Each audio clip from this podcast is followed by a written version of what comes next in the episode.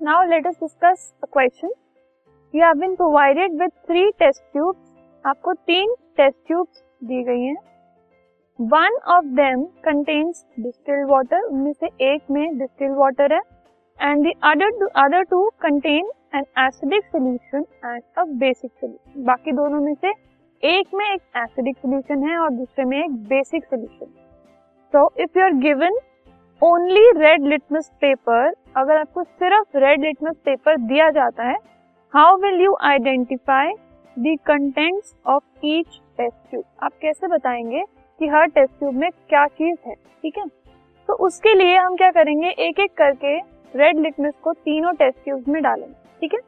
उसको डालने के बाद अगर रेड लिटमस सोल्यूशन का कलर चेंज नहीं होता, इसका मतलब वो सोल्यूशन एक एसिड है। क्यों? जो एसिड सोल्यूशन होते हैं, वो ब्लू लिटमस को रेड कर देते हैं, लेकिन रेड का जो कलर है, वो चेंज नहीं होता। तो अगर कलर चेंज नहीं हुआ, इसका मतलब वो एक एसिड है।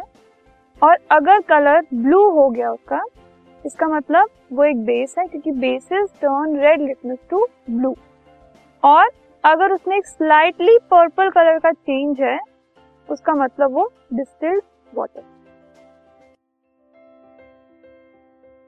this podcast is brought you by Hubhopper शिक्षा अभियान अगर आपको ये पॉडकास्ट पसंद आया तो प्लीज़ लाइक शेयर और सब्सक्राइब करें और वीडियो क्लासेस के लिए शिक्षा अभियान के यूट्यूब चैनल पर जाएँ।